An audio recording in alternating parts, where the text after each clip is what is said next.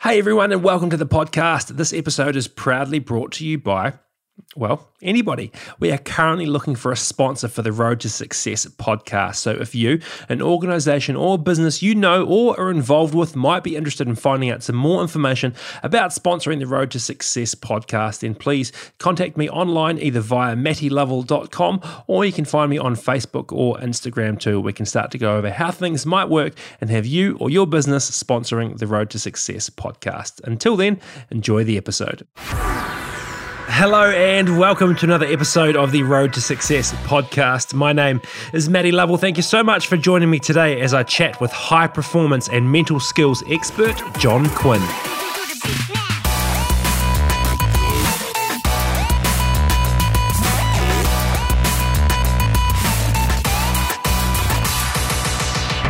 John Quinn, mate, thanks so much for doing this. Thank you. Thanks for having me here. How's your uh, How's your year been? Um, like most of us, I think it's just been a different year with COVID. Um, it's been a year of uh, a very common word about uncertainty uh, around things. But I think as um, we move forward, there's probably get a bit more certainty with things and, and, bits and pieces. But look, it's been a challenging year, I think, for most of us, definitely. Yeah, totally.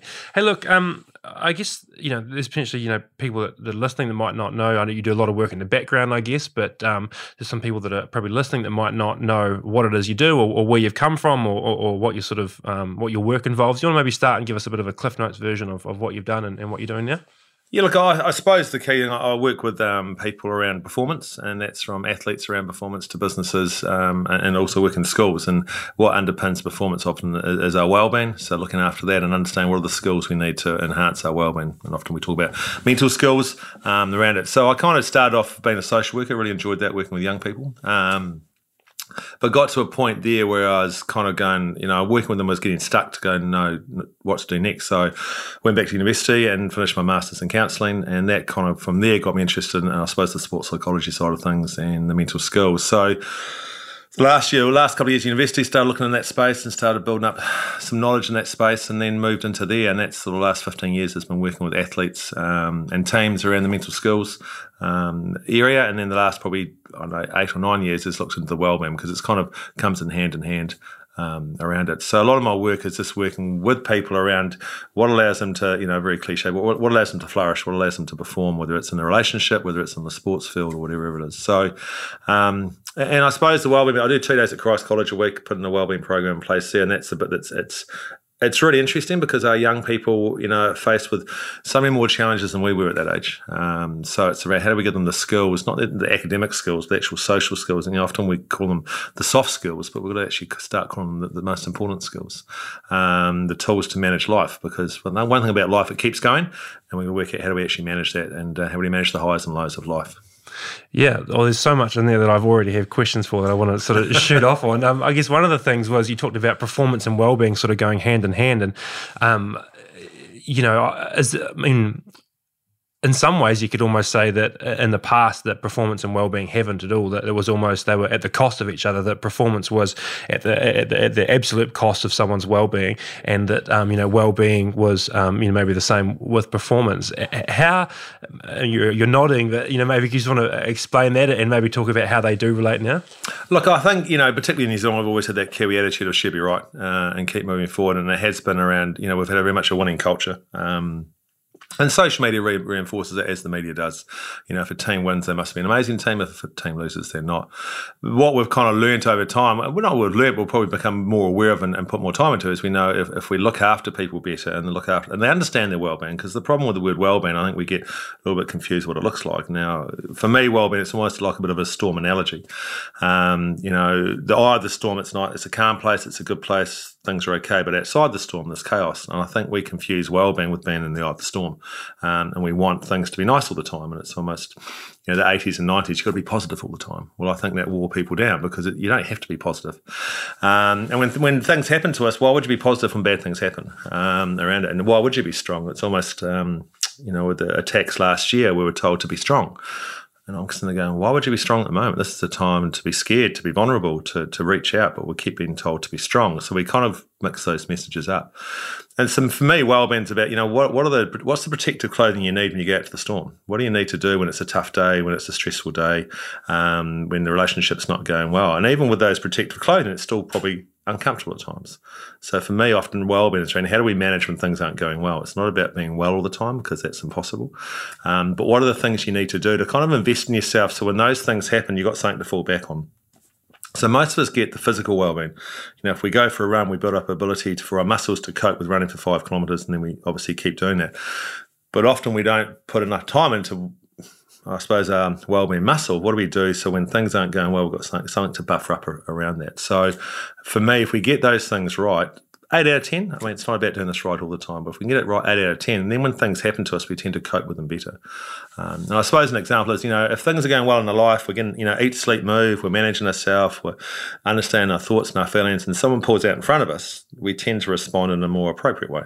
Um, if we're really stressed and had a really busy day and not going too well, someone pulls out in front of us, uh, probably um, the way we uh, express that probably isn't as, as appropriate. Yes. But the, it's the same situation, but our perception changes, uh, and so it's how we kind of change the culture around. Um, you know, our, our body gives us really good feedback when we hurt ourselves because there's pain, but our brain doesn't always give us that feedback when we get overloaded. So, how do we actually learn to understand? Well, shows I'm getting a bit stressed, I'm getting a bit frustrated. How do I actually get let go of that? So I don't let go of that. I keep walking around with it all day, and next month, by the end of the week, things things shift. So I think now the wellbeing piece is really talked about a lot, but we probably haven't really embedded it into into our cultures, um, into our systems, because we still get caught up and um, we've got to work. Yeah, absolutely, and and and how you've just sort of, I guess, you know, defined well-being and ability to sort of manage when things aren't always right. Is that does that connect with performance as far as um, you know? Obviously, if someone's uh, well and able to deal with setbacks and challenges and whatever comes their way, is then able to increase their ability to perform in whatever endeavor it is. Look, definitely. I mean, at the high performance level, it's not. Uh, it's really hard. And often we talk about get comfortable with being uncomfortable. It's a very common common phrase. And the key thing around performance, the top performers, they perform consistently. That's the only difference. You know, you and I could go out there and hit a golf ball probably as well as a pro once. They do it all the time. Um, so it's understandable. You're not always going to feel good. You're not going to wake out of bed, get up out of bed every day and bounce out. So it's well, those days when I'm not feeling it, what do I actually need to do on those days? What's my intervention? Because if you wake up and your ankle was sore, the intervention would be you'd rest it, your ice it, and you strap it. When we wake up and the brain's sore for whatever reason, we just kind of go, well, I hope I'm okay today, and we keep moving forward. So it's kind of understanding what do you need to do that day? Is it around, okay, I need to make sure I connect with someone? Do I need to make sure I'm eating really well today? Do I need to listen to my favourite song? Do I need to do some mindfulness? What do I need to do to kind of just bring myself back, get up to about seven or eight so I can look to perform and be okay with not being okay? And that's the key thing. Sometimes I think we, we think we've got to be confident and motivated to perform if you're confident, that's great. And if you're motivated, that's great. But you don't need those to perform. It's just easier when you have those. So obviously, we, we want to build those, but we can't rely on those. So it's just, I suppose the key thing is understand when you're not at your best, how do you manage that? Because most of us don't. Mm. We just go down to not managing. Yeah, and it's interesting. It's quite a, a, holistic approach, I guess, because I don't think, you know, I don't have a lot of experience at all in this field, but I sort of, you know, from the, the stuff I've, I've, looked at, it seems that this is quite a new approach, that the, the, the, holistic approach to an athlete or even a human being to look at them and say, hey, look, um, you know, like you wear a number of different hats, and the way your relationship is affects the way you perform on the track or in the boardroom or in the classroom or whatever it is. And I think, you know, that seems to be a, quite a new thing. And, and you know, in um, Um, we've got a couple of businesses, and I always, you know, like I'm always interested in our team's full life because I think that it's really hard to show up and be a good whatever you do for a job if your partner's just ripped you out at home. And it's really hard to go home and be a good partner if your boss has just ripped you out at home. And I think that, you know, there's maybe not a, enough of appreciating human beings as a as a you know there's all these different hats and tentacles that come off them and they all have to be well to create a, a happy well performing human being Look, it is, and, I think we all know that, but we're just as humans, we're pretty stupid if you look at it rationally. You know, we, we we know, you know, it took us twenty years to realise we shouldn't smoke, and people still smoke, and that's not knocking smokers, you know. But the reality is, in the eighties, we worked out, hey, this is actually quite bad for us. Twenty years later, we banned it. So we don't we don't adapt very well, and which is a shame because in the old days we had to adapt, and we adapted really quickly because if you didn't, you died. Where in our society now, we don't tend to adapt very quickly around things. So it's understandable if, if, these are the things I can do to enhance my well-being. How do I put a high price on that? Um, and, and, generally, we don't because most of us, you know, we like to care for people, so we worry about everyone else, but we don't worry about ourselves. So for us to be at our best, we've got to work out what does that look like in the sense of eat, sleep, move, the three basics. You know, so how much sleep do we need? Most of us don't get enough sleep, or it's it's a it's an interrupted sleep. You know, nutrition's a fascinating place at the moment because everything we think is healthy, we find it's not healthy. Yes. You know, you go to a mall and try and find healthy food and you struggle, and then you think, Well, everything's healthy, isn't it? well, it's, you're told it is. Yeah, yeah. Um, around, and then you know what does exercise look like? And I think people worry. You know, with exercise, it can be walking around the block. It can be walking to work. It doesn't have to be running a marathon. But it's understand what are the things that allow me to be at my best, and how do I put a high price on those? And it doesn't mean every day you get it right because you won't. Um, but it's almost going. Well, if I do these things consistently, it just allows me to kind of sit around a seven or eight out of ten. And if we can get that, then we move from existing to living. And I suppose that's what um, really interests me in this work, particularly after post earthquakes to 11 um, you know i remember trying to get home like most of us that day it was it was chaos but you, you as you drove around you saw people walking around it was almost that um, the zombie movies that complete kind of shock look on their face just that No switch- home, switched yeah. off from everything else and then about a year later, I remember driving into town and, and looking across the, you know, the lights, and there was people sitting in their cars, and they had the same look on their faces. You know, people, we tend to exist to not live, and, and it's really hard because we, we don't fulfill our potential um, around it because that's really scary. And it's how do we get people to understand, you know, whatever level you're at at the moment, there's another one. Um, and when you get to that other level, it's actually quite exciting. But often we, we get to a point and we just get really comfortable. And we think we're comfortable, we actually we're not because we end up existing. And that's that real kind of challenge of how do we ensure, because we've all started this race and there's a finish. And that finish will happen. So what do we do between now and then? Yeah, and and um, you know, it's sort of that good is the enemy of great. That you know, like existing is is is the um, is also the opposite of of, of really fulfilling a, a your true potential. And I think that's um, you know, it's a scary thought. You know, and for me, certainly, I did a lot of thinking about stuff like this, and I think that you know, getting to the grave and feeling like you've left something on the table would be a horrible feeling, but most people probably do. Well, where are all the best inventions and the odd ideas in the world? Where are they? They're in cemeteries. We take them with us. Yeah. You know, and look, fear drives most of our behaviour, and we probably don't talk about fear enough. Fear is a massive um, decision maker for most of us. You know, if you just reflect on the last week, what have you do- not not done because of fear? Not in the sense of, oh my gosh, this is terrible, but it just can be subtle things from not going into that shop to not talking to that person to not putting your hand up in a lecture to fear drives all of our behaviour. So if we're not aware of those things, then we can't actually change those things. And it's getting really clear that, you know, fear is not real, danger is. It's not about doing dangerous stuff. But what are you doing each week that kind of gets you a bit, bit on edge? Because when we do those things, we always feel better afterwards. And, and I'm going to use some cliche cl- quotes here, but we regret more things we don't do than things we do do. Yes. And so sometimes it's kind of looking at the fears. What you know, what, what are the fears that stop me doing things, and how do I start chipping away at some of those things? Um, and it is, it is hard because the brain doesn't want to do that stuff. Yeah. The brain wants easy. Netflix, pizza, beer. That's that's an easy night.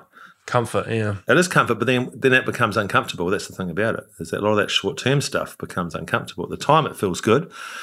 It's like watching Netflix to one o'clock in the morning in bed. This feels really good until the next morning when you got to wake up and then go to work.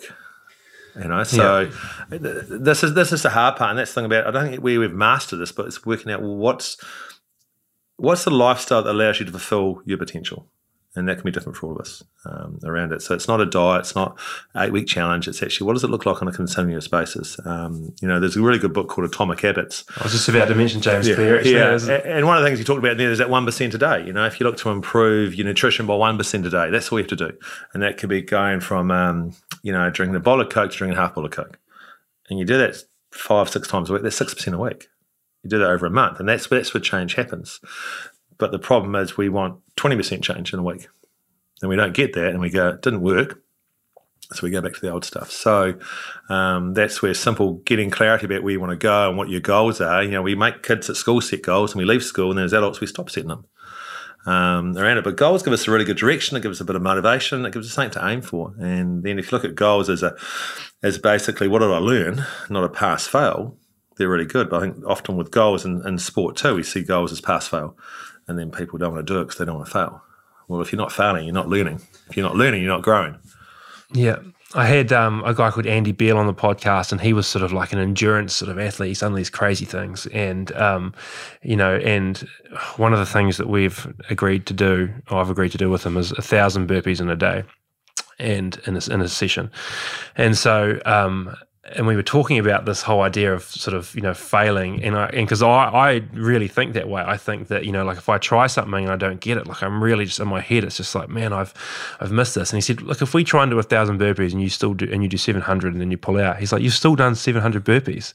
And I was like you know but it's that and you're right it's, it's reframing it from a past fail to you know and he said if you do 700 burpees you'll figure out what you did wrong. You'll correct your technique or you'll find a different mm, you know plan to get into it and then you'll redo it and it'll come out better. there's a great Nelson Mandela quote and he talks about you know I never lose I either win or I learn you know and I think we're going to really hold on to that for our young people for all of us. Because if you look at mindset stuff when we're sort of anywhere from zero to four or five we had a great mindset. We didn't care. We're happy to learn and we're happy to fail. You know the first time we learned to walk we got up we fell down we got up we fell down now, if we had the mindset we have now as adults, we would have done that two or three times, looked around and gone, oh my gosh, everyone's looking at me. What are they thinking? People are judging me. And we wouldn't have done it. So at some stage in our life, we went away from this real growth mindset to mistakes are bad, failure is bad. And at the end of the day, they haven't learned that from themselves, they learned that from us. So it's how do we actually really reinforce the key part of learning is failure. But again, if you get rid of the word failure to learn, then you never fail. And I think you know, it's the same within sport. You know, the, the fear of failure is massive with athletes, um, and, and the media don't help this either because they will build people up, and they can't wait to bring them down again. And that's something for most of us we don't really understand. You know, we will go to work and get maybe a performance appraisal once a year.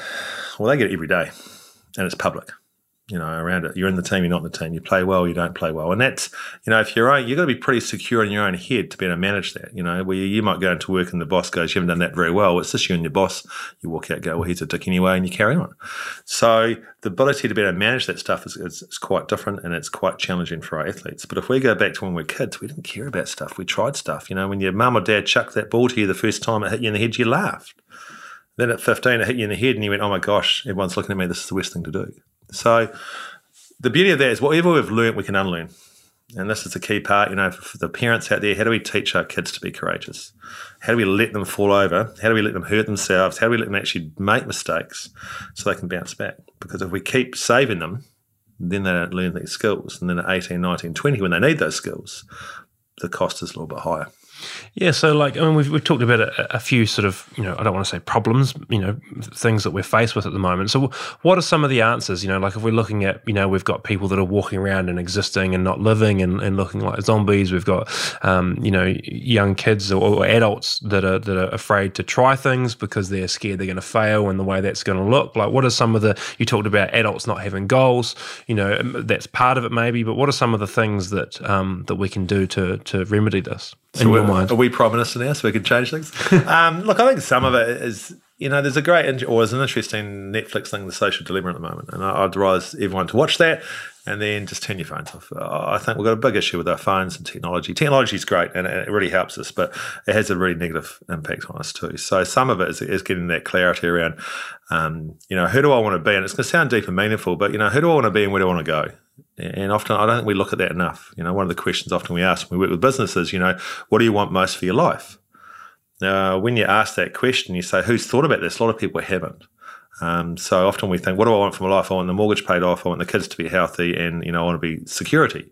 But there's a bit more to life than that. So it's probably the ability to kind of sit back and and it is a bit navel gazing, but you know, whatever age you're at, you know, where am I going? Where do I want to be in five years' time? Where do I want to be in ten years' time? And it's not it's, it's not about setting a goal of a thousand burpees. That, that's maybe not what you're into, but, but that's something that's going to inspire you. And we need to be inspired. So it's creating things that actually inspire us and get something out of it because that sense of achievement is another big part of our well-being.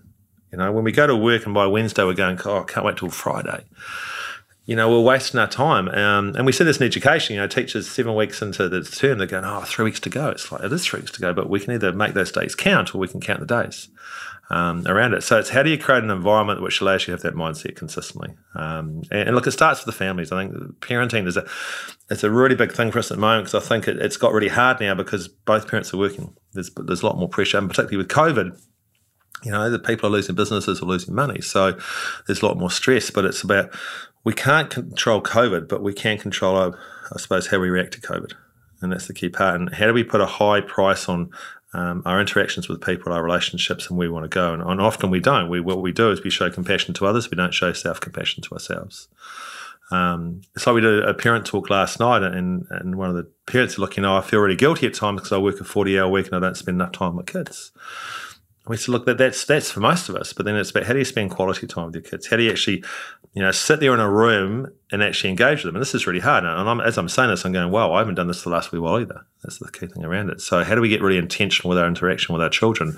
How do we model the behaviours we want on a consistent basis? Because social media will not model those behaviours to our kids. Um, so some of it's actually going back to what it was probably 40 years ago parenting you know, we actually did things with our kids. You know, we had channel one, channel two. We didn't have 200 channels. Yeah. So um, there's lots of things we can start doing, but it's, you know, how do we, probably the key thing is how do we get education to support that wellbeing piece? How do we actually get our kids to be taught around resilience, around how the brain works and what these things look like and how do they, how do they manage themselves? I mean, I never knew this at school. Mm. You know, I'm only getting it now and I'm too old for it, but I wish I knew this stuff probably when I was an early parent, probably when I was a teenager. So, we just need to change the lens around what success is because schools are a good example. We still rate schools by their achievement rates. Well, there's no research I've said that says if you get an excellence in an exam that you will be happy or you will be successful. How do you think what would if you could if you could design in your own sort of you know world what success or how it would be measured in a, in a in a school environment what would it look like do you think? Well i think schools do this but they don't put a price on it. So they talk around the character stuff which is really important. And sports talk about this too. Um, we we are people of character and we want people to live values but then they don't put a price on that. You know so you know if you want to know what people value show me your budget. So if we're teaching you know, 30 periods a week at school, how much of that teaching is around character? Well, if it's only one lesson a week, tell me what's important. So we've got to kind of understand what, what makes a successful young person. Now, if you're a, a, business owner, when you employ someone, you don't look at their grades. Most people don't understand NCEA anyway um, around it. You look at, are they trustworthy? Will they work hard? Are they resilient? Can they communicate? Can they build relationships? All those things, all those skills that we want. But then you look at their school report, and often that doesn't always reflect those. So it's how do we get people to really understand that? How do we actually teach this? Because parents struggle at times to teach it. How can you quantify it? That would be a hard you know, until you can measure it. Is, is it a but hard? That's our problem to, because we want to measure everything. Yeah, yeah. You know, how do you measure love? Yeah. But we still love people. You don't go to your partner. Can you tell me how you measure that love? Yeah, how much do you love me? Well, 10, yeah. if I buy you a car, does that mean I love you more? If I spend time with you, so I think we're getting away from measurements at times around it. Uh, and this the thing because particularly our young children, you know, our young kids, the measurements when they're 25 is when they're giving back. What are they giving to society? Which again sounds really cliche, but these are the, this is what we want from our young people. So we we, we what we um, chase is the material success. And so, I can't remember what her last name is. A woman, Sonia, she's got a very long last name. She wrote The Happiness Pie. I don't know if you read The Happiness Pie. So they looked at what makes us happy and they broke it in, and it's very generalized, but you know, a pie, 50% of our happiness is, is uh, in our environment and our genetics and how we're brought up. And for most of us in New Zealand, that's probably kind of okay. 10% is, is things that happen to us, and 40% is our intentional activities or our thoughts.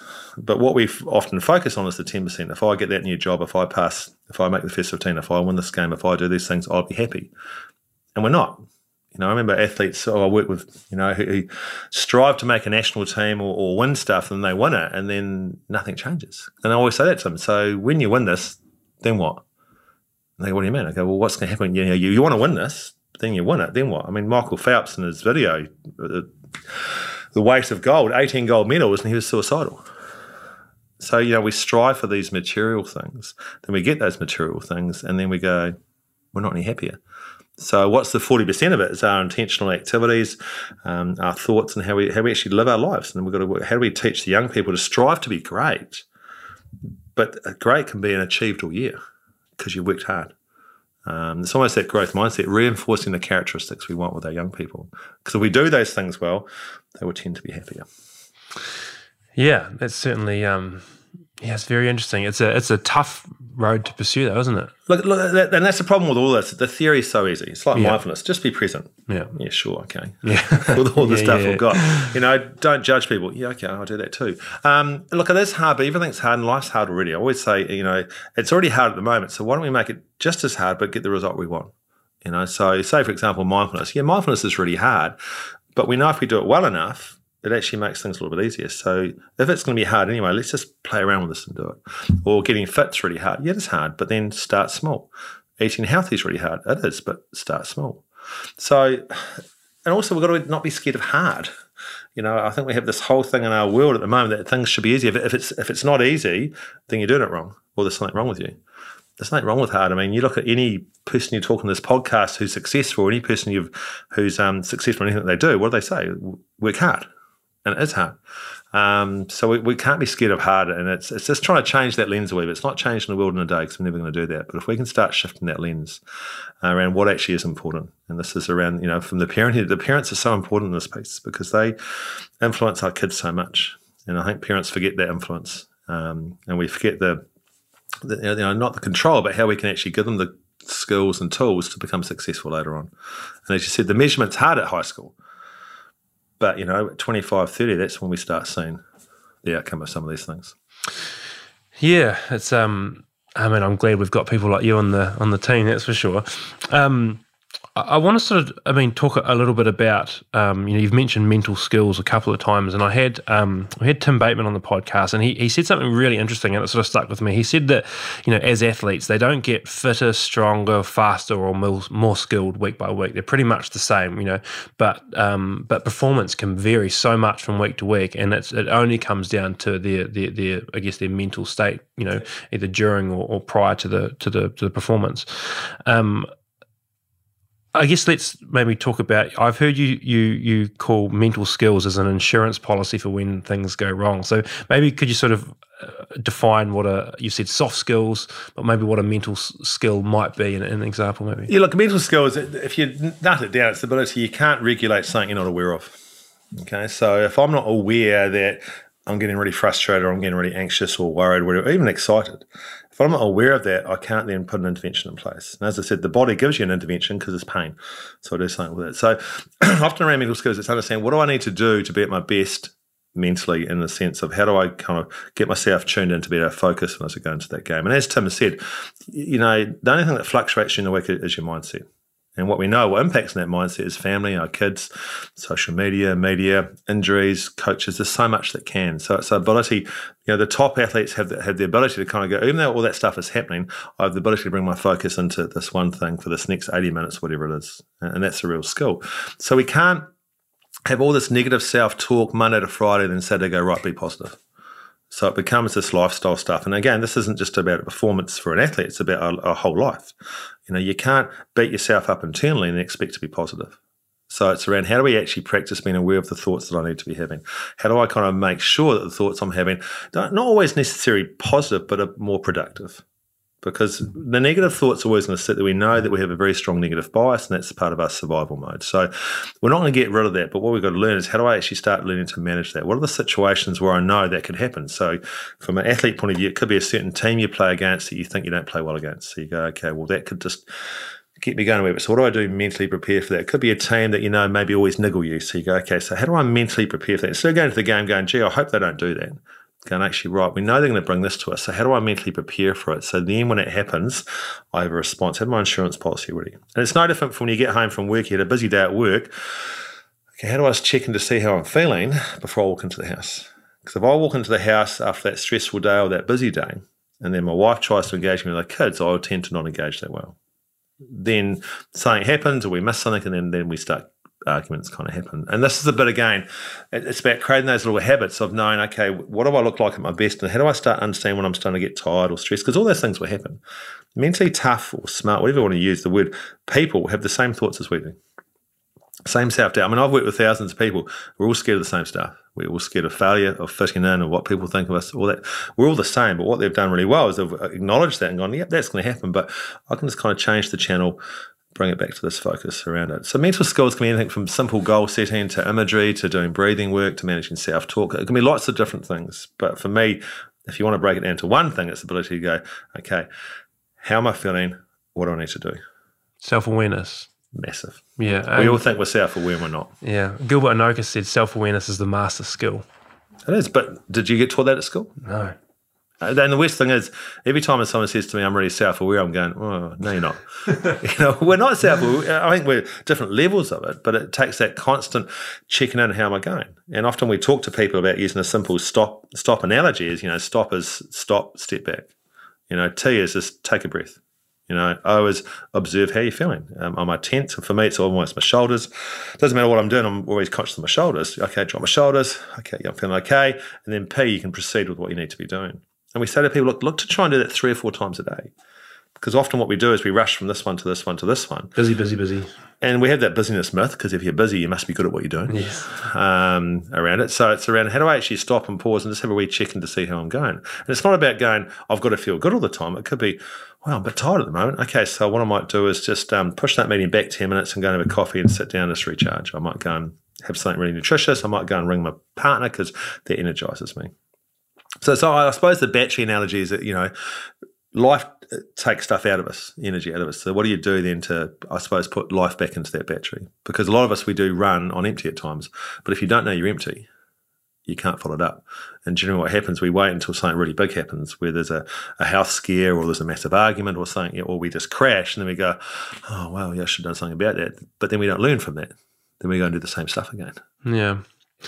Is that a Kiwi thing or is that a human thing? You know, I think Kiwis traditionally tend to be, you know, that, like you said before, that she'll be right sort of attitude, that sort of, oh, I'm fine.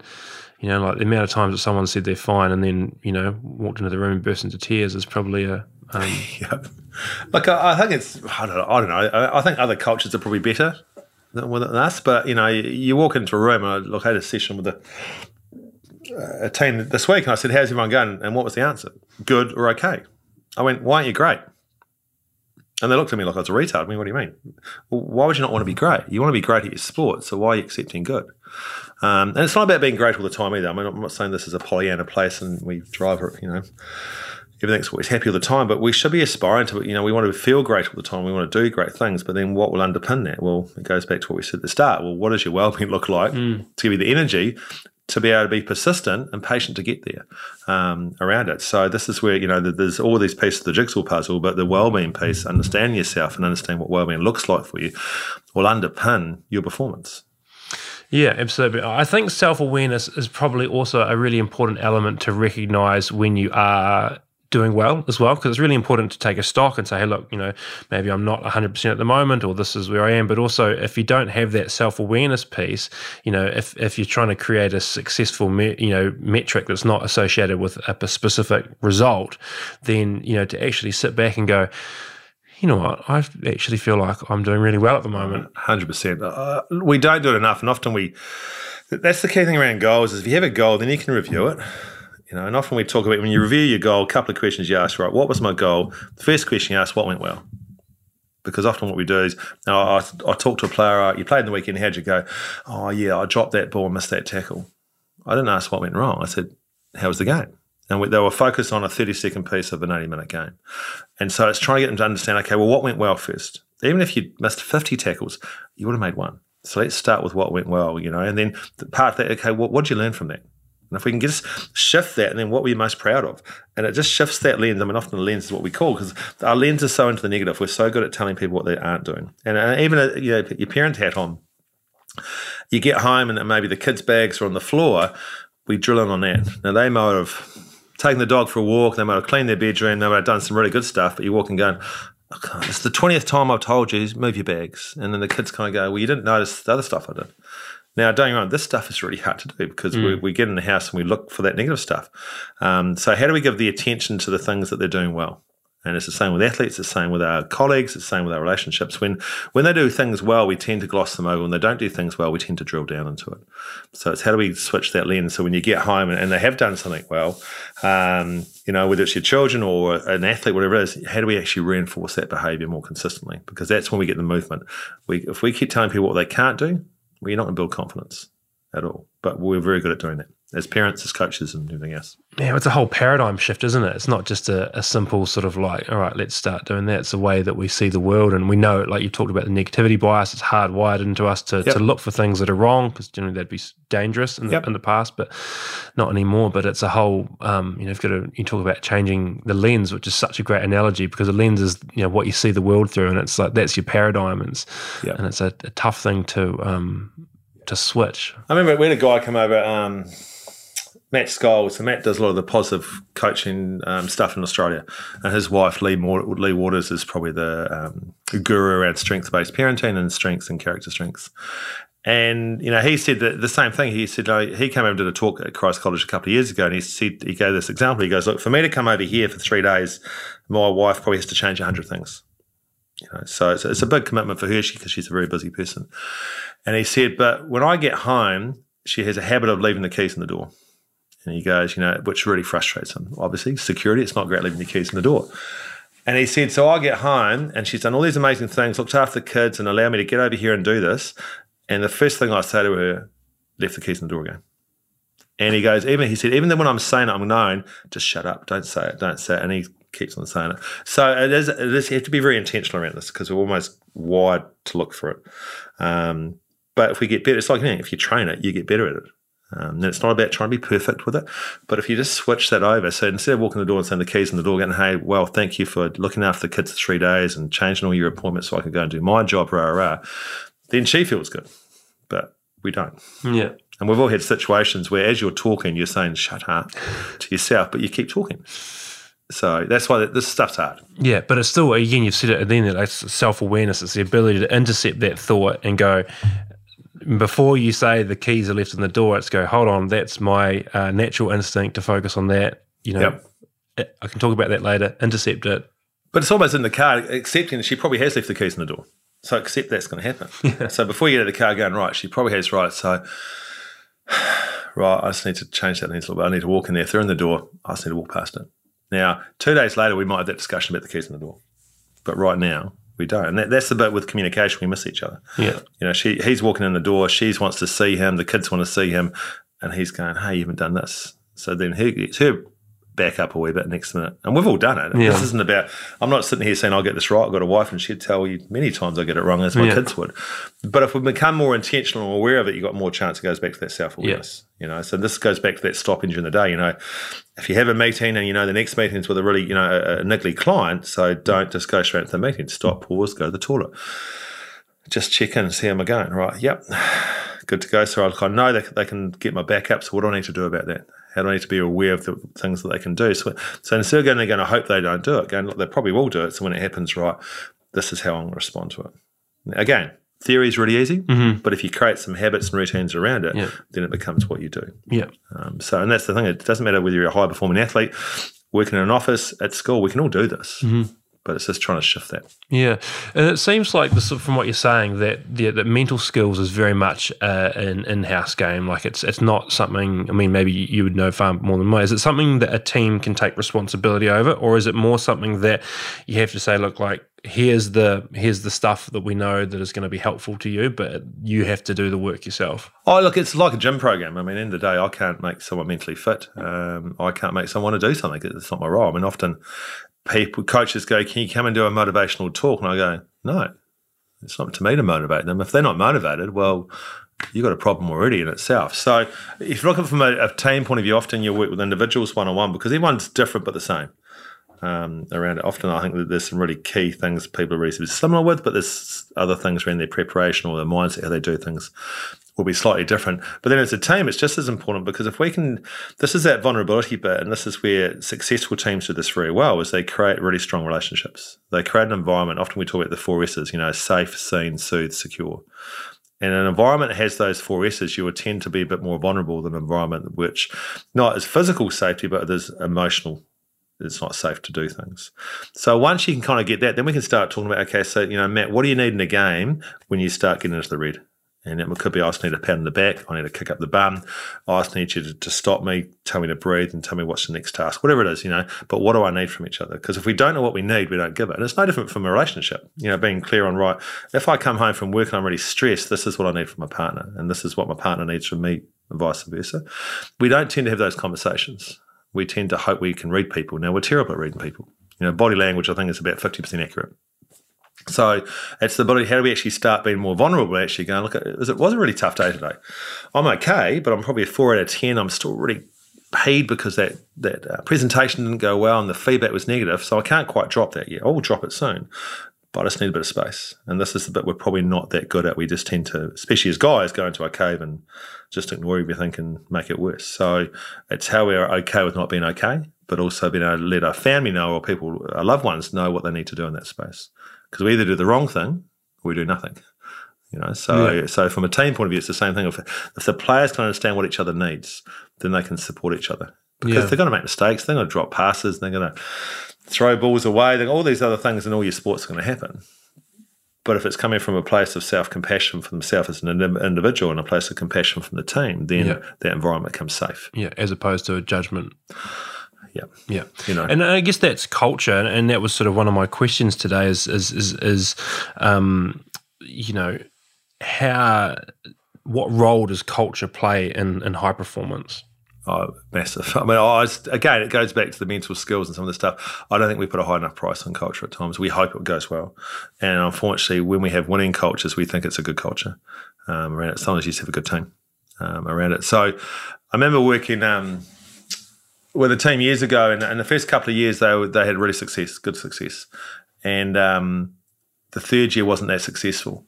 And um, so the fourth year, again, great insight from the coach. He got up and said, "Look, look, team. The, the, the first couple of years for us was like uh, the first years of relationships. A lot of lust. It was easy. You know, we we're really attracted to each other. Everything was great. Said the third year, we started taking things for granted. You know, we weren't doing the little things really well."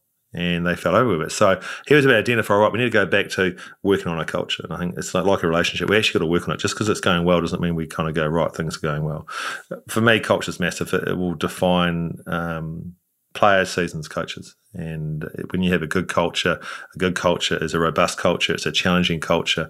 It's a lot of conflict in the culture, and we argue well and we move on. And so some of the teams I'm involved with do it really, really well. And I think people confuse culture with happiness, you know, comfortable.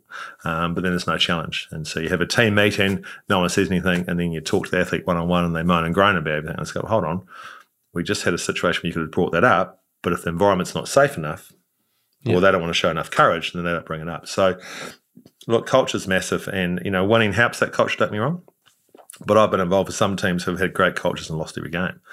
I've also been involved with some teams who've won a lot, and, and the culture's been pretty average. Yeah. So, for sustained success, I think the culture's underpins it. Yeah, yeah, I would, I would agree. I mean, it was a slightly leading question, uh, but you know, like it's, I think it's the same in sport, it's in, in, in business, and, and anything you're in. If the if the culture's off, it doesn't matter how how you know Yeah. high, you know skilled the the talent is.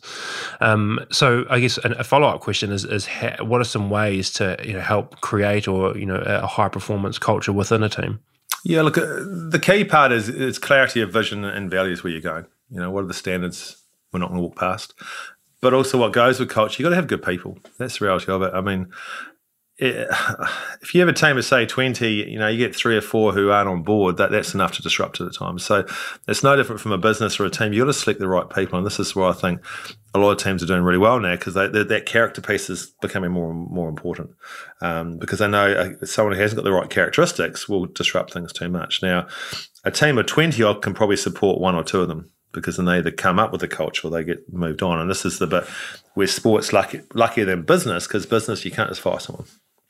Sport, we can. Just, they're not contracted, they're not picked um, around it. So, look, it's getting clarity of vision and values. It's having the right people. Leadership's massive. Um, you know, look at our most successful teams generally have some really good leadership, and they have a really good man- top management. They have good middle management. They have ones coming through um, around it. So they're probably a combination of what create that culture. And the key thing is, is ensuring that then how do you sustain that culture? And it's around having conversations. And some of those conversations are uncomfortable. And this is a bit as humans. A lot of teams don't do very well as we, we don't challenge very well. We wait till it's really gone up in the air, then we challenge. Um, it's how do you pick up those little things on a consistent basis? Because then those little things don't become the big things um, around it. So, look, some coaches will really invest time in this, and, and they get the rewards for it. Yeah, and it's something that's not um, it's not tangible on paper either. You know, you talked about before, and you know, uh, you know, talked about trying to measure character or whatever it is. But a culture is not something you can you can look at on paper and say that you know there are there are nine out of ten at the moment or whatever it is. It's something that's very sort of um, you know I don't know what the, the correct term is, but it's you know it's it's it's a feeling, isn't it? A, Look, and it's, but it's, it's it's the simple stuff, and I look at you know the, the Crusaders do it really well, and, and it's led by a lot of the senior players, and obviously the the, the coaches and Razor and those guys. But simple things like coffee chats, where that they will finish training, go and have a coffee. It sounds like you know it doesn't come out in the review there, but those chats where they're engaging as humans, they're engaging as rugby players. Those things are massive because that, that's what brings the things closer together. And I think where they're lucky down here from the rugby example and cricket to a point now too is that everyone lives pretty close by. So it's not like you've got to hop on the motorway and drive an hour home. So everyone's happy to kind of finish training, cruise around, and that you can't underestimate that connection stuff. You know, so you actually get to know the person more than what they do. Um, you get to know what they're about, you get to know who's in their family and, and what makes them tick. And those things are crucial. And in businesses, it's how do they create space to do that? So it's not kind of this artificial one, but it's actually it's kind of real. Now, it doesn't mean everyone gets on. I think people think you know good cultures everyone gets on. Well, you don't have to get on, but you still have to be respectful um, towards it. So the key thing around culture, you have got to work on it, and that's the bit. Everyone starts off with the pre-season or business at the start of the year and does a culture pitch. Then they don't go back to it. And then they wonder why 10 months later no one's doing the culture. Well, we haven't talked about it since January. Yeah, that's the small things done often, isn't it? That, Look, it is, and everyone's looking for that. What's this golden thing that makes people successful? That is more more consistent doing the little things well. Yeah, I think that's a, that's an unwritten law of nature. Consistency trumps intensity. Is you know like that sort of you look at nature. It's like a you know a, a tiny drip on a cave roof for for you know thousands of years creates a big you know yeah. thing. And, and you know you look at it's a it's the same sort of way. I remember I watched the All Blacks documentary that. Um, when it was on Amazon TV. Um, yep. I forget exactly what it was called, but yep. um, there was a scene in it, and it was it just epitomised it to me. And, and there were it was a team run through, and the ball came off the top of the line out. Aaron Smith passed the ball, and um, and I think it was Graham Henry was like, "Stop! Stop! Stop! Stop! Stop! Stop! Stop! Stop! Stop!" Everyone stopped, and he was like, "Aaron, thumbs on top of the ball." Redo it again. And I was like, and I had this epiphany in my head. I was like, the All Blacks aren't great because they know something that anyone else does, or because they've got the secret that no one else does, or whatever it is. They're great because they do a thousand, the thumbs are on top of the ball every time. And it's those thousand little things that end up creating the the All Black, the legacy and, and, and what they've become. And I think there's a lot of synergies between that and um, you know, anything that's done well. There's no secret recipe, silver bullet. It's look, there's not, and that's the simple things to do are easy to do, easy not to do. That's the reality. Yeah, that's what James does, isn't he? Yeah, and so if you want to be successful or happy, anything, just do your basics. I mean, there's some athletes, their basics are going to bed at nine o'clock. That's it, because they know if they go to bed at nine o'clock, they get a good night's sleep, and then generally the day goes well. It's, it can be as simple as that. But most people, they're looking for this big thing. And, you know, Simon Sinek talks around that this generation, they're so impatient. And, and, you know, look at when we first got internet, you'd sit there and go to a page and go make a cup of tea and come back, and you might be lucky it's got to the page. Where now internet hasn't come within a second, I'm going, what's happening? Come on. So we are impatient. So everyone's looking for that, that big thing that will move them. Um, you know, I say this to anyone, whether it's in business, whether it's as a parenting or, or sport, just understand the little stuff and just put a high price on it. Because most years, you know, with some athletes or teams we work with for a long time, they go, you know, what's next? What's the next thing? I go, just get more consistent at that thing. And they go, yeah, but what else? Just get more consistent at that. And you know, we're looking for this this magic thing that will get there. And that's the bit. If we don't trust what we're doing, we start searching. And yeah. when we start searching, that's when we not get ourselves in trouble, but we can lose focus of where we're going. Yeah, yeah and that's about key about having that really that clarity on where we are going and why it's important. You know, one of our, our my jobs is in the fitness industry. You know, and it's um it's it's all too often you see um you know the, people come in with full of enthusiasm and, and, gusto and they go flat out for three weeks and, and, and then they're, they're done. You know, the, the reality is if you want to be healthy, it's not about doing that. It's about, you know, going to the gym three times a week forever and it's starting off maybe twice a week. Yeah, or once a week. Yeah, it's, yeah, it's just yeah. it's the small stuff, and that, that's the bit that you know. Often when I talk to people, I go, "Look, you know, you're probably going to be quite bored with what I say because you're probably looking for the special thing." Um, there isn't one. It's just yeah. it's, it's just having a goal and going right. That's what I want, and then going okay. What goes underneath that goal? Well, these are the things I'm going to do, and then going towards that goal. And some days you're going to be really energized, and some days you're not. But guess what? Nothing changes. You don't have to feel good to do that goal. You don't have to feel good to get out of bed at six in the morning. Because you, you know, that's the thing about motivation. Why would you be motivated to get out of bed at six in the morning when you're nice and warm? It makes no sense. You know, your body goes, "This is this is comfortable here." So just be dedicated. You know, that's the key thing around. We we always we want things to feel good, and sometimes it doesn't feel good, but it doesn't mean you can't do things. Mm. And so it's just getting people to understand that. As I said, it doesn't have to feel good. You don't have to feel good to do it, but you know, if you keep doing it, things will start changing, and that's where the long term plans become yeah. really important. Yeah, that sort of that patience, isn't it? Yeah, but also as you said before, it's celebrating the little things you've done well. So when Yeah. you did get up in the morning when you didn't really want to, you kind of give yourself a pat on the back. Yeah. Don't wait till you've achieved the big goal. Yeah. How do you actually celebrate those little little wins we have every day? Yeah. And we often don't do those enough because those are the things that kind of build up our confidence and, and our motivation because we reflect on those, but often Yeah. we don't. Yeah. I say within our teams, it's always recognize and reward the behavior that aligns with the goal. Yeah. You know, that's the most important thing, I think. Um, uh, James Clear, the Atomic Habits author, talks uh, uh, this interesting sort of conundrum about um, delayed gratification, and and I can't remember it uh, perfectly off the top of my head, but what he sort of says is if there's short term uh, gratification, there's generally a long term consequence. If there's a short term consequence, there's generally long term gratification, and and the you know the analogy might be like you know well a bit of cake is is is pleasurable now, and there's there's short term benefit, but the consequence long term is it's not very good for me, and the you know the other role is if I eat an apple, well, it's maybe not the the, the short term benefits maybe not quite as good because it's not quite as tasty, but there's a long term you know, benefit for it. And I think that um, as human beings, particularly in, in 2020, you know, we have this sort of idea that, um, you know, we don't like delaying grat. It's why we took so 20 years to stop smoking. It's because smoking doesn't affect you when you have the cigarette. Smoking affects you in 30 years' time when you're on your deathbed and you're going, I'm only 50 years old, or whatever it is. And, up, yeah. and humans have that a very poor ability to to bring consequences into the now. Well, look, uh, there was that marshmallow experiment they talked around with the kids. I can't remember when it was, and around you know the, the kids that didn't eat the marshmallow. They were given a marshmallow. If you don't eat this one, and you get a second one, and most of the kids ate it. So that has been challenged a wee bit, but it does come back to that. How do we, you know, be okay with being a bit hungry? I mean, it's, I'm saying that's the problem now is we want to be fulfilled straight away. And this is the whole thing with the social media. That's what the social media does for us. It gives us that dopamine because Yeah. we get it straight away and it feels really good. So, and it comes back to that success part. Well, what's some other ways um, I can learn to get that feeling? And- one of my massive learnings, I worked with the Tactix for about 12 years. And, you know, we went through 10 years of probably winning one game a year. Um, you know, we're, I think we averaged 1.75 wins a year. I mean, it was tough.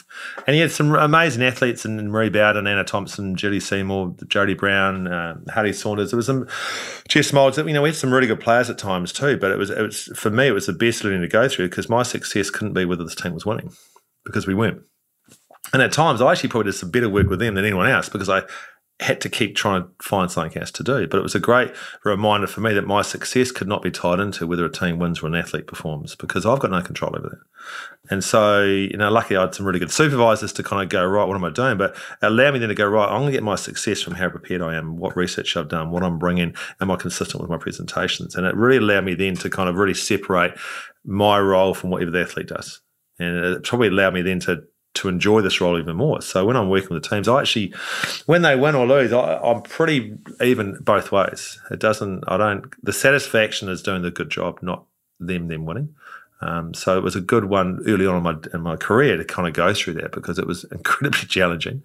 Um, you know, people would second guess you, so you'd second guess yourself, and you'd turn up some weeks just going, "Oh my gosh, you know, what is next?" But it allowed me then to kind of drill down, going, "Well, why am I doing this work? Um, what do I get out of it? Because if what I'm getting out of it is the team has to win for me to be feel good, then I'm in trouble." Um, so it really allowed me to kind of sit back and reflect and go, right, let's actually create some own, my own measurements around success. Let's run with that. Um, and then it became a little bit easier. We still struggled at times, and now that under Marianne, they're doing, you know, they're starting to get some really good success now, which is great. But success can't be in that winning because it's it, there's too many variables. Yeah, I ask most of my guests um, how they define success, and um, it's a question that that um, you know I don't think anyone really thinks about. And I think what you've brought up there and what you've highlighted is really really interesting. That that it's a really good exercise to actually to try and figure out what success looks like to you, um, and and it really looks like because it's not it's not getting the promotion or kicking the goal or hitting the ball or whatever it is. It's uh, it's um, Jordan Peterson said that that that happiness is, is is progressing towards something you value. You know, figuring out what it is that, that you really value, and it's not you know not might, might be good in being good at a sport or a, or a Which role, but- that's part of it. We don't want them to lose that competitive edge, but I just don't want them to measure themselves on that. Yeah. And particularly with a lot of sports, when uh, cricket's a good example as a batsman, you know, you got no control half the time. You can do everything right and nick out first ball. You know, you can do everything wrong and somehow scratch a fifty. So we're talking a lot of the athlete, you know, the cricketers around. Okay, what does what does success look like? Because we know there's going to be outcome success about runs. You will get measured on that. That's fine. But what are you going to measure yourself on? Because that way you can go out there and get a first baller two games in a row, but be successful because your prep was good, your mindset was good, your intentions were good, your game plan was good, whatever it was. Or actually, you know, you actually looked after your family real well that week and, and spent some good quality time.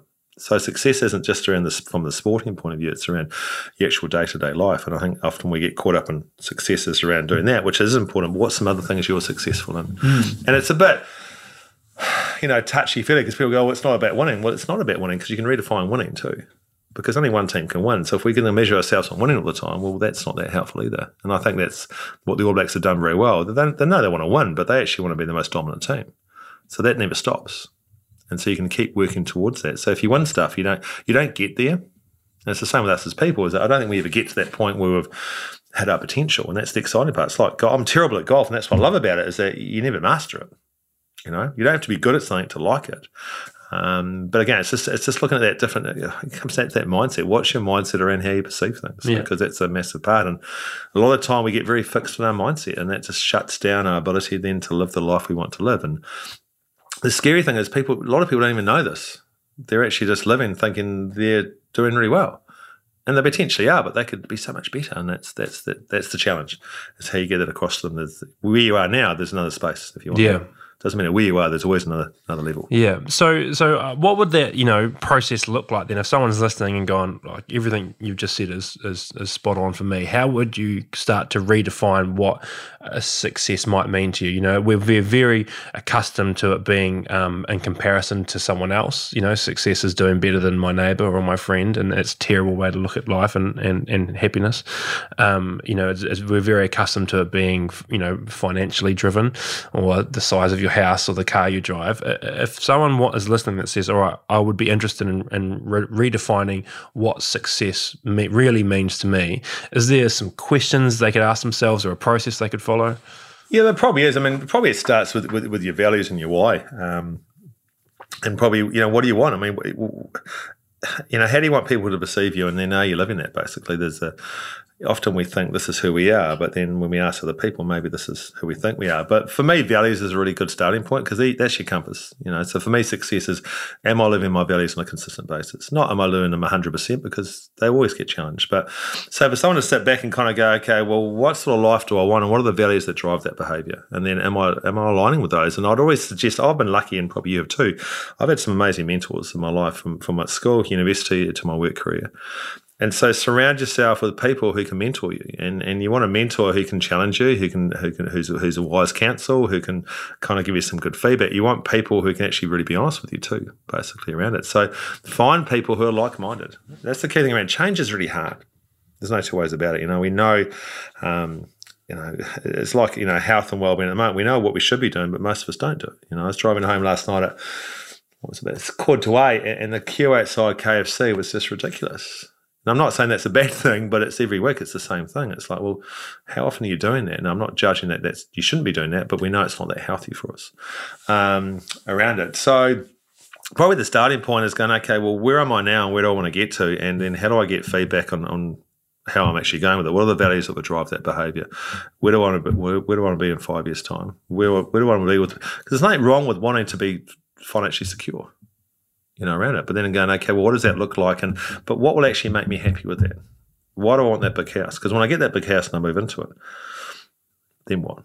Now, if, if, if you get there and go, I know it's going to make me happy, well, give it a crack. Someone's got to learn what those things are. But as you know, as we get older, often those material things don't become as important mm. um, as what we thought they'd be. And, and athletes the same. Sometimes they win stuff and they get back and they're kind of like, oh, I'm going, what? And they said, I thought it'd be different.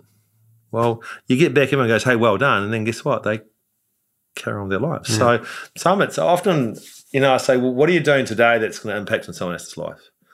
And I think that's part of me, uh, you know, with, with, people is that, you know, how do you want to, you know, it's almost that legacy stuff. What do you want to leave around it?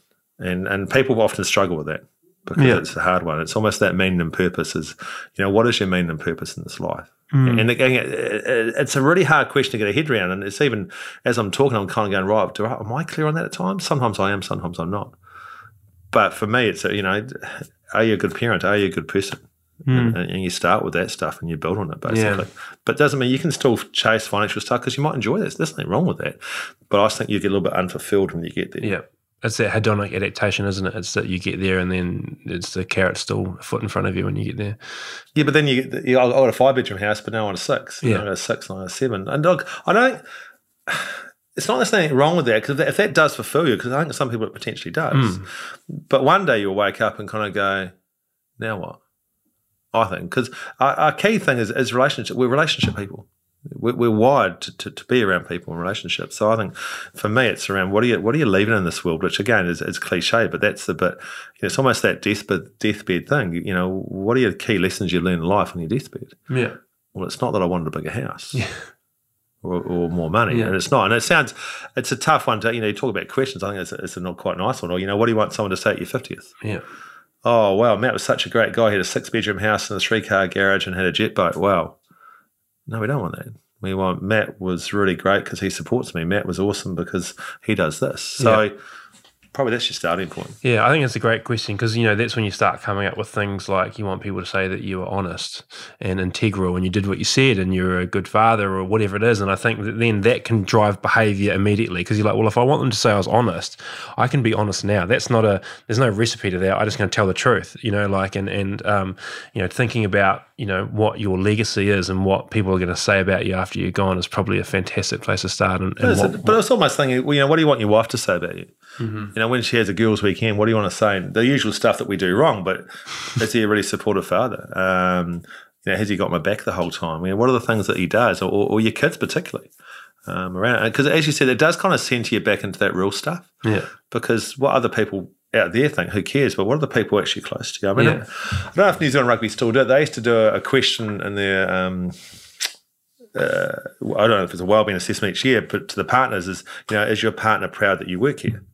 And it's actually a quite great question because, you know, your partner gets home, they don't like their job, we, we moan and groan and bitch and on about it. So if your partner is really proud of you working there, probably you come home and talk about the job in a nice way. yeah, So it's a nice way to kind of get an idea. Oh, that's a really good point. So there's probably some places I've worked or things I've done that no, my wife probably wasn't that proud of me working there hmm. because I'd come home and bring it home with me all the time. yeah. So Yeah, it's interesting. It's a good question. I had um, I did some work through this. I think it might have been the Winner's Bible that brought it out, and it was um, and it was uh, to, when have you been lit up? You know, tell talk about times you've been lit up, and then you know what was it that lit you up about it, and and um, I mean I'll, I'll share it, but it's sort of it was for me it was I had these I found these these moments in my life when really important people had said they were proud of me, you know, like uh, you know a parent or my wife or you know when they mean it. It's not like Yeah. hey you know good job for getting player of the day. It's like hey, Yeah. You know and they've said that, and I was like that for me was you know, and so I I do I think about this sort of stuff a lot, and I whittled my sort of I don't know if it's a why or a purpose, but I wanted to create a legacy that my family were proud of, and so for me that means that you know everything I do, I kind of want like if you bumped into my daughter in, in 20 years time and, and I'd, you know, if whatever, and you, we figured out that she was my daughter, I'd want you to say things to her that she'd go, I'm really proud that he's my dad, you know? And so, Definitely. and for me, that was that sort of, it took me years to figure that out, like years and years, but, you know, it sort of became to quite a nice thing. And, and, and it now, I guess, is able to drive most things I do. you just need to change what they're proud of to what I'm proud of too. Because otherwise, what we do, we get external stimulation around it. Because we've got to be proud of what we're doing too around it. Otherwise, you know, you look at it's like confidence. You know, we get confidence from performance, we get confidence in preparation, but we often we get confidence from people saying stuff to us. And it's like with athletes, well, we can't guarantee people saying stuff. So we also get confidence from our own self talk.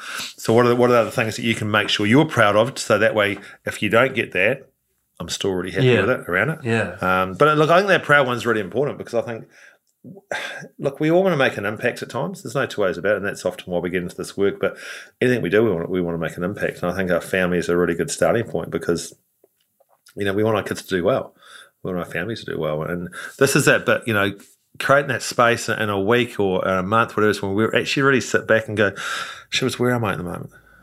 Because sometimes we do get busy and we forget the stuff Mm-hmm. and then we can kind of go right. Let's just kind of get back to where we want to go. I mean, we do simple stuff with athletes, just a simple traffic light. You know, the green is right. This is you at your best, and, and there's five or six different headings around it from their training, from their relationships, mindset, nutrition. This is what we want at the best, and this is orange is kind of you, you're doing enough, but it's probably not going to get you where you want to get to. And red is obviously you're not doing it. And it's just a simple way of us reminding because we know what this looks like, but we forget about it. You know, if I had a dollar for every athlete who had a really good routine and habits, and then for whatever reason they lost a bit of form, and they ring me up and we go, okay, let's get your habits and routines there. Generally, they've just taken shortcuts. Yeah. And so you have this meeting, they go, oh, that was really awesome. I go, no, you just you just go back to what you Yeah. what yeah. you should have done. Yeah, the simple things. That little but we forget to do it because when we're successful, we take shortcuts because we think we don't need to do it. Yeah. And then when we're not successful, we start changing it. Yeah, yeah. It's the same with um, you know, like uh, I listened to a psychologist on a podcast, and he said, you know, people walk into a doctor's office and talk about anxiety and depression. The first question should be, tell me about your sleep, your exercise, and your diet. Eat, not, sleep, not. Yeah, not um, you know what medication have, you know is, is going to be best suited for you. And I think yeah, it's, so it's, it's same with an athlete. If the things aren't going well, you just go right back and say, are you doing the right things that we know that have got you there in the first place? Because when people are doing well, we often get complacent and stop doing all the small things that stopped us, that got, that got us there in the first place. And the flip side of that is how we actually go to the doctor and go, hey, doctor, I'm really good. so the doctor goes, why? I'm doing these four things. Cool. Keep doing them. You know, we still have that very deficit model of our health. Yeah. We wait till things aren't going well. You know, go to a counsellor when things are going well or a psychologist and unpack why things are going well. Yeah. But we don't. We wait till things aren't going well, then we go and go and try and fix things. Well, that's the hardest time to fix it because it could be too, not, not too late, but Yeah. you've gone in a path. So this is that bit in our society. How do we actually use those professionals from a positive, not a deficit model, basically Yeah. around it? You know, the, the best work I can do with an athlete is when they're going well. Because we talk about the right stuff. Yeah. Instead of waiting until it's not going well, then we're trying to pick up the pieces to move it forward. So it's just that kind of shifting again and mindset around it. Yeah, it's so interesting because it's it's it's very very common. You know, like if someone hurts their knee, they'll go to someone, and all they're trying to do is get back to where they were. You know, like and people work really hard. You know, like uh, you know, again in, in the fitness industry, you might see someone's an injury, they come in, they do their six week program, they get back to normal, and then they're done again. It's like well. You know, there's some real benefits and not just trying to get to be zero, just like neutral. It's like let's work really hard. What about what would five look like? Plus five, you know, like and trying to avoid, you know. So again, that's a mind mindset thing, but um, it's that that comfort level around just being Okay. you know, existing. It is. And often the same thing. You imagine a graph zero, negative one down to 10, and, and then plus one to 10. You know, unless we invest in looking after ourselves and get to plus two, plus three, plus four, plus five, that's how we become resilient. So then when something happens, if we're a five, we can drop to a four.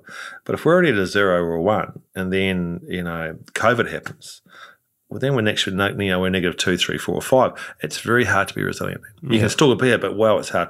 But if you're investing in yourself, so you've got your body armor on, like your physical armor from running or, or your weights, then we can be resilient. And that's the thing around it. We don't we don't create that. Um, we don't put enough emphasis on actually being proactive. And then we things aren't going well. We try and do stuff. It's Yeah, we're very reactive, aren't we? yeah, we are, and that's what I'm saying. That's that's why the stuff is hard, and that's why you know having a plan becomes really important around it. But if we don't put a high price on ourselves, no one else is going to. And, and you know, all of us doesn't matter what we're doing. We want to we want to be happy. I haven't met anyone yet who says I don't want to be happy. So now it's going okay. If we all want that, what's that going to look like? How do I sit back and go right? What am I doing this week to make me happy? Not so it's twenty four seven, and next month I don't do anything else because I'm just worried about myself. But what are some little things I can do each day to kind of build that happiness up? Because there'll be things that were taken away. There's no two ways about it. Yeah, yeah, absolutely. Um, I, I want to ask you a, about a word that you've mentioned a couple of times, and, and, and generally isn't. You know, we talk about that sort of you know being a, a deficit or or, or, or positive. Um, it's vulnerability because you know when we talk about vulnerability, traditionally that word's got some scary connotations, Yeah. particularly maybe for males. You know, Yeah. to it being vulnerable is not something that we're generally proud of, and it's not typically something we'd relate with a high performance environment. You know, vulnerable might be the opposite, in fact. So, you know, what does it mean to you, and, and how does it sort of fit into your work, and why is it a, a positive thing? Look, it's certainly become more open. For me, vulnerable. I think people confuse vulnerability with telling everyone your deepest, darkest secrets. I remember I went to a workshop ages ago, and and and the, the people there were going, or the management there going, like, we're going to be more vulnerable. And so they got up and started telling us all these things about them. And it's like, that's, and they're really uncomfortable. I'm going, that's not vulnerability. That's just telling me your life story. Vulnerability is getting up there and going, hey, we made a mistake. Um, sorry, uh, we need to get on board. It was our fault. That's vulnerability. Um, at times, or someone goes, how you going? And going, actually, I'm not great. Uh, I'm having a great day, but love to catch up later on about it. It's just for me, vulnerability is the ability to actually be honest about how we're how we're tracking around it. You don't need to know the ins and outs, but it's it being okay with not being okay I mean, I say that to people around it. So I think sports is uh, certainly getting better at it because again, the vulnerability creates um, creates that culture of connecting. Because the reality is, when we start to know people, understand people, that creates that empathy. Without understand, understand people, we judge. You know, so if someone's always late to training, we start judging them. Oh, they're lazy, they don't want this. But when you get to know them, we realise that their parents drop them off and their parents are late. Oh, Always late. It's not their fault. Or they're an athlete and their, their partner works and they've got the kids until that time, they can't change it. So if we take the time to get to know people, then we create this relationship, we actually start to understand of the why of their behaviour. Now, when we understand the why of someone's behaviour, we, we, tend to be less judgmental. And it's no different when you see some horrific stuff through the courts and then you find out about the person's background. And you kind of go, oh, wow, that kind of makes a bit more sense why they behave that way. It doesn't make it okay what they did, but you kind of go, whoa, that's tough. So the more we can kind of be vulnerable and open with people and get away from the, hey, you going, mate? Yeah, I'm good. Okay, let's, we've done the male stuff. We'll get into the real stuff. Um, the better it would be. And it's, again, it's not about having to be deep and meaningful with people. It's just about being honest with people and mm. being okay with going, yeah, I was, yeah, the wife was really annoying me last night, or the, the kids are on my case, or work's really stressful, or wow, I'm actually really worried about next year work. Um, I don't know what's going to happen with it. Now, we can't fix that. But often, as you know, when we get things out, we tend to feel a little bit better with most of us mm. um, around it. So for me, that vulnerability piece of, you know, putting your hand up and asking the question that's a stupid question, mm-hmm. you know. But it's almost a bit like, you know, courage. You know, to be vulnerable, you need to be scared, and to be courageous, you need to have fear. You know, you can't be courageous if you're not scared. So sometimes it's the ability to go, how do I look to be vulnerable and work out what that means for you? Because it certainly doesn't mean you tell everyone your life story. If you want to, that's fine. But mm. I don't personally see it as being vulnerability. I see it as being able to be honest about how you're tracking and what you're doing. And, and if someone goes, how are you going? You, you're happy to put, put it out there, even though it's a bit scary. Mm. And, and sort of not, not have it associated with being weak. Oh, look, vulnerability is the new strong. I don't know if that's Brene Brown's saying, but yeah. it's one we've been using. It is because it's it just releases you because then we can be authentic, mm. and hmm. I think that's one of the key words is. You know, how do we ensure you know we're authentic, authentic to who we want to be? And often we talk about having challenging conversations. And I go, well, if you actually just made them authentic, then they wouldn't be challenging because you're actually saying what you want to say. You're not holding back. And we've all done it. We've all been in meetings before when you're sitting there going, oh, should I say that or not say that? Oh, I'm not too sure. And then we're not actually being authentic to ourselves. And for, so for me, if we can have more authentic conversations, and what goes with that at times it'll be scary because you're worried about what people think. Then you say it and you realise that was actually okay. So it comes back to that fear part. Mm. Being okay with being scared. Yeah. It's okay. Yeah. And I think, um, like for me, you know, you, you, one of the things you said is that you know if you're not feeling fantastic, you feel you know okay to say that. You know, like when I walk into you know one of our teams or whatever, and someone says, "How are you?" Like I always feel like I have to say, "I'm great, I'm fantastic, I'm good." I'm like you know, like I feel like I have to set the the not the tone of the feeling, but you know, like it's like I want my behavior and and and sort of um, attitude to be you know inspirational to them and go, "Oh, well, you know, like that's the way." But um, you're probably right that you know, especially I know at the moment we're you know, dealing with bereavement, so it's it's it's we're not. You know, I, I felt caught myself saying it today. How are you? Great. And it's like I'm probably the opposite from great at the moment. You know, and that's that vulnerability bit. Be able to go, look, hey guys, I'm um, guys and girls. Today is going to be a battle for me? I'm going to be okay. I'll get through this, but if you see me to being a little bit quieter today, or I'm not as engaged as usual, just just be aware of that and, and be okay with that. But this is a bit. No, I'm good. I'm fine when we're not, that, that's, you know, as I said, physically we do it really well. You know, if the physio goes, how's your knee? Oh, yeah, it's really sore. Mm. You know, the coach goes, how, how are you feeling? You know, you I'm good when we're not. So I think we get struggle with that, that, you know, well, you know, almost unpacking what it is to be a man. And I think you can still be strong, but vulnerability goes with that, that strength. Yeah. And it doesn't mean, um, you know, at times you have to kind of get on you know, you might have a situation at work where you're not feeling it, but you've got to put that face on for today. Or in a game, the same thing. You might have had a massive argument with your wife, and um, the kids are doing all these things, but during the game, you've got to then switch it on sometimes. But we don't need to do it for twenty four seven. Yeah. Yeah, that's great. Um, hey, look, I, I, am conscious of your time. One thing I, I did want to just um, talk about quickly, and you talked about it, uh, maybe you alluded to the answer at the very start of our conversation, and it was sort of, you know, maybe my, I'm not as educated, obviously not as educated you around this, but it seems that we're sort of uh, we this sort of phenomenon of anxiety and depression that we seem to be facing, particularly in young people. And and my question is, um, are we are they facing challenges they haven't uh, we, we, we didn't face or they haven't been faced before? Are they are they not equipped with the skills to deal with them? Is it is it a whole new thing that we don't understand? Like it just seems like it's it's it's it's an, uh, a you know everywhere. It is a phenomenon that seems to be taking over. Look, it's a combination of all you said there. I mean, I think one we're probably overused word anxiety. Um, being scared's okay, being worried's okay, um, but I think it is real. You look at it now. You know, when I was at school, um, you know, we all played kind of festive day and a festive 11 cricket and football and stuff. You train twice a week and then you played the rest of the week. There was no big deal. If you won on the weekend, no one said anything. You lost in the weekend, no one said anything. Now the kids train four or five, five times a week in sport and, and music and, and, you know, there's scholarship classes, there's extra stuff. So these kids aren't kids anymore. They're basically many adults and we're putting them through all these things to do. Um, social media is a massive one. So, you know, you and I would go into class and compare ourselves to the guy beside me now you can compare yourself to the whole world um, around it. So um, there's some, you know, more and more research coming out around the impact that's having on young people. Because how do you kind of how do you kind of get your head around what you're seeing on social media? Because it, it's not real; it's the highlights reel um, around it. So these kids have been exposed to stuff. Parents, you know, years ago. You probably lived in a, in a, neighbourhood. Your grandparents were close by. Your aunties, uncles were close by. You know, we, we, we survived by living in, in, in groups. Now we all go back to our homes with four bedrooms, a screen each, and that's where the kids go and play. So, um, as parents, you know, when I was that younger, it was a TV. Um, so that was what mum and dad they too busy watch TV. What was TV one, TV two? Not many options. Uh, it was the Waltons or Happy Days uh, or the Cosby Show. So you know they're all kind of value driven programs. Probably the Cosby Show now is probably some issues around that. Mm, um, but they're generally value driven programs that we can control. Now even MTV's got stuff now. I wouldn't didn't want my kids watching when they were younger because it was just sexualized females and males. So they've been bombarded with stuff that we never had to worry about. And, and we can't under underestimate that um, around it. You know, if we wanted to find out what sex was, we had to get the Encyclopedia Britannica out and try and find it. And, and, then you look at the pictures on there that probably put you off. Now could just put sex into Google and the whole world's open to them. So they've been exposed to stuff they're probably not ready to be exposed to. Parents are busier. Um, parents are working full time. Um, probably grandparents probably aren't. I mean, this is all very generalised, but maybe aren't around as much as they were because they're potentially in rest homes and, and, these little villages everywhere now.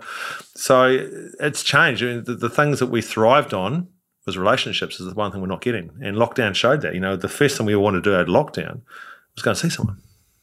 You know, it wasn't go to McDonald's or KFC or hit a golf ball to a point. We want to go and see someone, that relational engagement. So what we know is the kids are not getting the relational. I think the quote from the hunter gatherer days compared to now, a six year old in the hunter gatherer days gets more relational engagement, attuned relational engagement with an adult than a 16 year old does nowadays.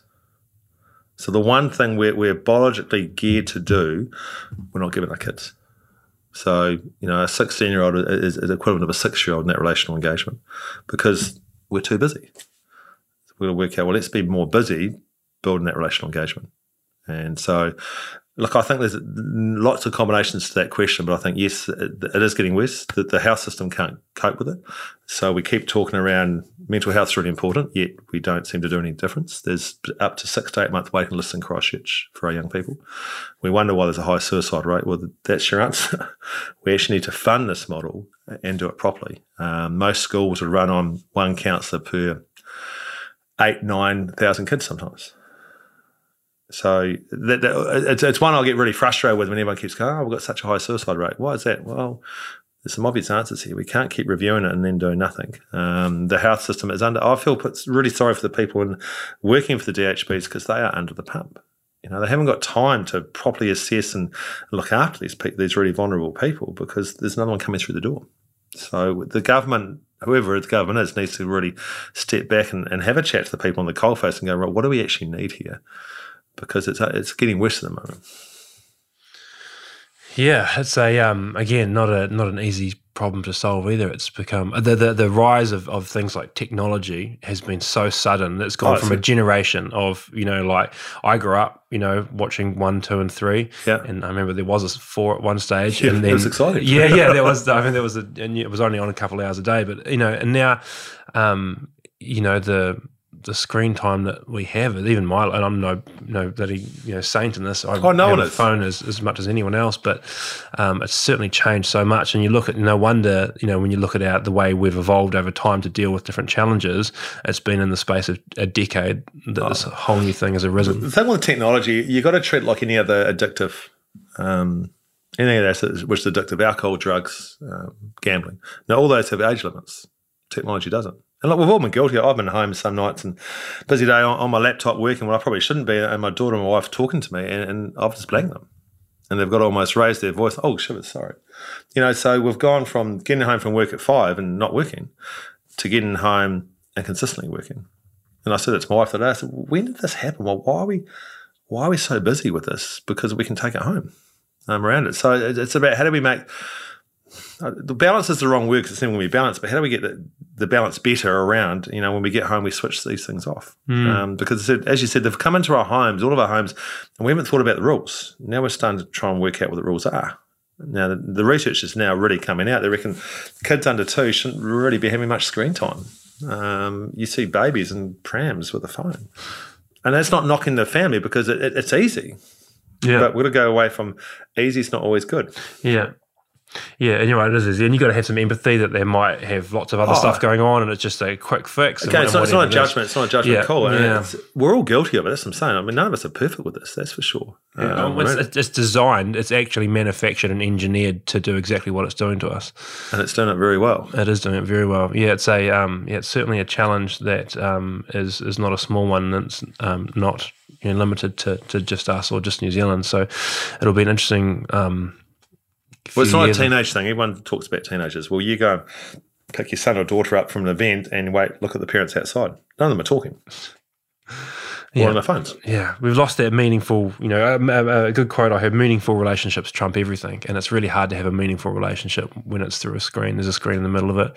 Is there a? I mean, I know there's no answer, but is there? If, if someone's listening, going, you know, gosh, what, what is there? Is there something I can do? A, a small thing, and is it, is it just a matter of saying, hey, look, you know, at 6 p.m. we turn our bloody phones off oh. and we oh. act as a family and we. It's having rules, okay? You have a rule for when your child first starts drinking. You don't go, here's a 24 pack, knock yourself out. But we do that with the phone. So it's more about creating rules because it's not going to go away, this. Yeah. Uh, it, it's, you know, I tried to get my youngest daughter last night to watch the social media. I got 10 minutes into it, and she switched off. So I've got to keep working on that. Mm-hmm. Um, she's on her phone. She's more.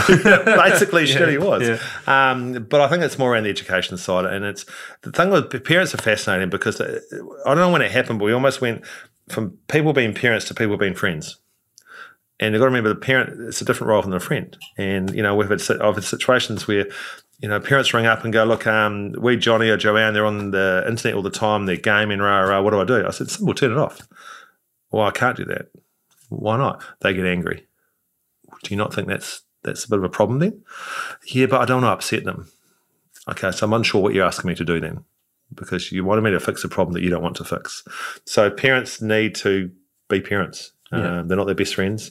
Uh, we need to make some tough calls. Um, if your kid hasn't said they dislike you once a week, you're probably not doing your job. Um, no is a word that kids can respond to. So we need to start using it more. Yeah, yeah, totally. Hey, well, uh, John, I'm very, very appreciative of your time. I've, I've thoroughly enjoyed um, the conversation. Is there, um, you know, I always ask this to, to my guests: Is there something you wish everyone knew? You know, like, is, you know, and it's just a, it's just a maybe what's on your mind at the moment. But if you know, if you had a, a um, you know a, a, microphone that would speak into the, the, the ears of the world, you know, and you could put one message into them. Is there something that you go, hey, you know, if everyone knew this, would be a, in a far better place? That's a great question. Um, look, I, I think everyone should know that they whatever today brings, tomorrow doesn't have to bring the same thing you know, there's always hope. I Hope is a massive one um, around it. So whatever situation at the moment, if it does, you know, if it feels terrible, there is always ways of moving through it. And so never lose hope in what you're trying to do, and never lose your dreams. It's to be very cliche, but just just shoot for the stars because that's how we get somewhere. Um, so have big dreams and enjoy your life. It's a great way to end it, John. Hey, thank you so much again. I'm very, very appreciative of your time. If um, you know, is there is there so if someone's listening and just 100 percent resonated with everything you said, and they want to, you know, maybe look to involve you in their business or a team or, or where it is, how do they find you? Um, look, just best is to go to Performance Wellbeing, www.performancewellbeing.co.nz. We've got a website there, so if people want to connect, they can connect, connect through there with us. But if there's questions, more than happy to answer answer those. John, you're an amazing man, doing some great work. I appreciate your time. Thank you. Perfect.